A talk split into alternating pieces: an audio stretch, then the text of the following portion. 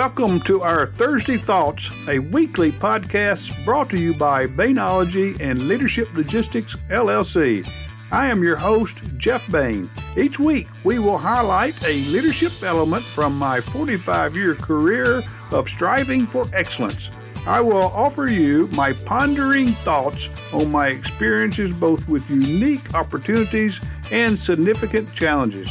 For the next few minutes, I encourage you to sit back, relax, and reflect on how you might best enhance your leadership skill set. This week's episode of the Bainology podcast is our fifth step in a seven-step series on career enhancers. This week's episode is about how important your appearance and your fitness is in two ways. One is to land a new job, and the second is to advance in your career aspirations. Your personal presentation is really how you present yourself in everyday situations without even really thinking about it and your career opportunities. This is a communication skill that is essential, I say essential, in gaining new employment opportunities and being part of a successful workplace environment.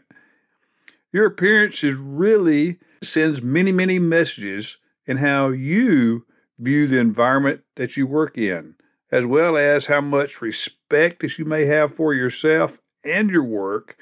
And in many ways, it says a lot about what groups you identify with, more so than anything, where you think you belong in the current organization. It's a flashing green light, red light, or yellow light of where you are and how you see yourself in your current environment and what your aspirations are. What you say and what you do and how you do it all are part of your personal presentations as well as your outward appearance. They all flow together. So dressing smartly, being a clean-cut individual, having great personal hygiene, and carrying yourself with confident body language is all part of two things: of making a great first impression and, more importantly, making a true lasting impression, which is very important with both your employers and your customers and your coworkers. So regardless of how you feel about it, you will constantly be evaluated and then reevaluated by the people around you, in particular your employers. It's very important that you make adjustments as are needed because they're going to lead you to better opportunities within. I can't tell you how many times that we have dealt with our young people on a collegiate level where we're teaching them interview skills and job skills. And the one thing that is the hardest for them to understand is how to dress for success, because really they haven't had to be in that position. So you have to teach that. You have to put them in an environment where they reflect it. You know, we tell guys to come to a mock interview and to dress for business, and we find out they don't have ties yet. A lot of them don't have sport coats. You tell young ladies to come dress nice for an interview, they dress like it's a date. That's not the same professional wardrobe, a date and a job interview. So a lot of these things you have to learn along the way and be part of the learning curve. And then when you get in the work environment, you've got to adapt accordingly. The things that I'm going to point out to you in today's podcast are things that, if you've been in a work environment for 8 to 10 years, you know all these things. But if you haven't, especially the people that's worked maybe 5 years or less, it's something that you really need to pay a lot of attention to be successful in your career, because it all does make a difference. So whatever dress code is in your workplace, you've got to do the research. You got to take time to make it work and to fit in.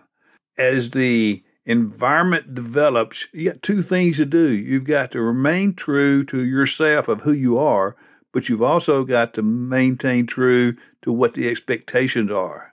And it's okay to stand out sometimes, But for example, you don't want to be the only one that's wearing jeans and tennis shoes when everybody else has a sport coat on and a tie, or even at least a sport coat on.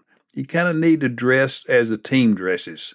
You've got to know what the expectations are when you begin the process. The people in different industries literally dress different. People with different leaderships often dress different. I know with myself, had two entirely different wardrobes of presidents of the college. One of them dressed very professional, coat and tie, suit every day. And guess what? Our management team dressed the same way without being instructed. The next president that we had was a very casual dresser with polo shirts and maybe even jeans or khakis. And without saying anything, it was unique to see our management team all started dressing the same way. So you need to make sure you're fitting in with the environment and the expectations. And a good rule of thumb is to look around, and if no one else is wearing the same type of clothes that you're wearing, you probably shouldn't be wearing what you're wearing.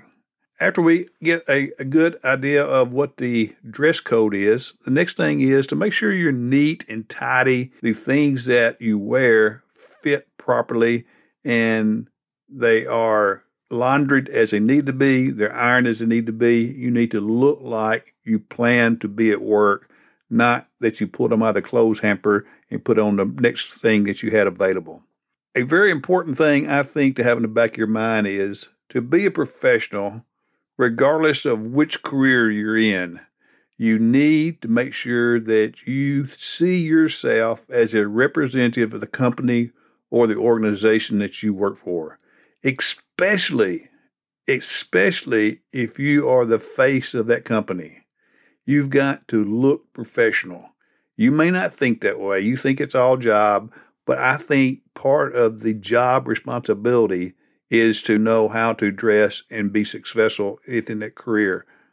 So how you look and when you show up on time every day and the events that you allow yourself to reflect are really the influencers that you need to be in the workplace.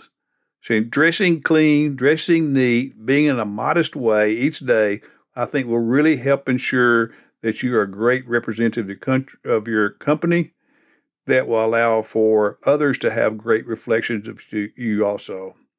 I have noticed young ladies a lot of times, they will not dress so modestly. They almost dress like a date night. And the worst thing that you want is a 50 or 60-year-old male supervisor coming in from another level and to see people dressed on a social setting. It's not the reflection that you want to have. You need to overdress for the performance that you want to achieve and dress like the professionals within your career look. A lot of people even say it like that. Dress for the job that you want. It's a very popular thing to be said. You dress for the job that you want, not the job that you have. Because your personal presentation and your personal appearance will have an impact on the first impression that you make of others that will last you a full career of service.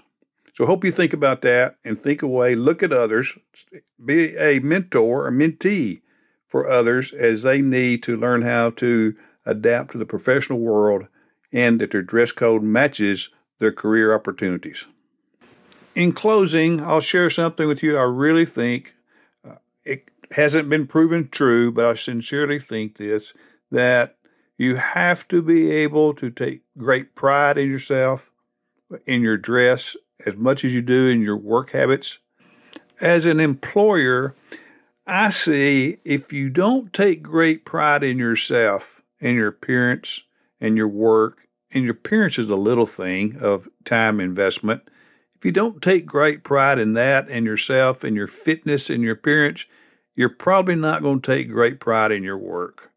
So don't let your first impression that you send off be one of slacking on yourself, because that's often a reflection that they see of how you will treat your responsibilities of your job performance.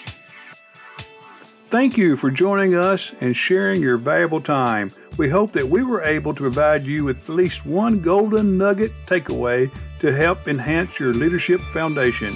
If I can be of any assistance to you or my team to help you or your organization, please visit us at leadershiplogisticsllc.com.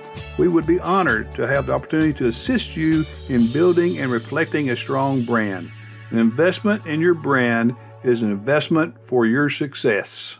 Excellence is a choice, a mindset, executed every day with a plan and with a purpose. There are no off days in building your brand. Thus, every day is game day.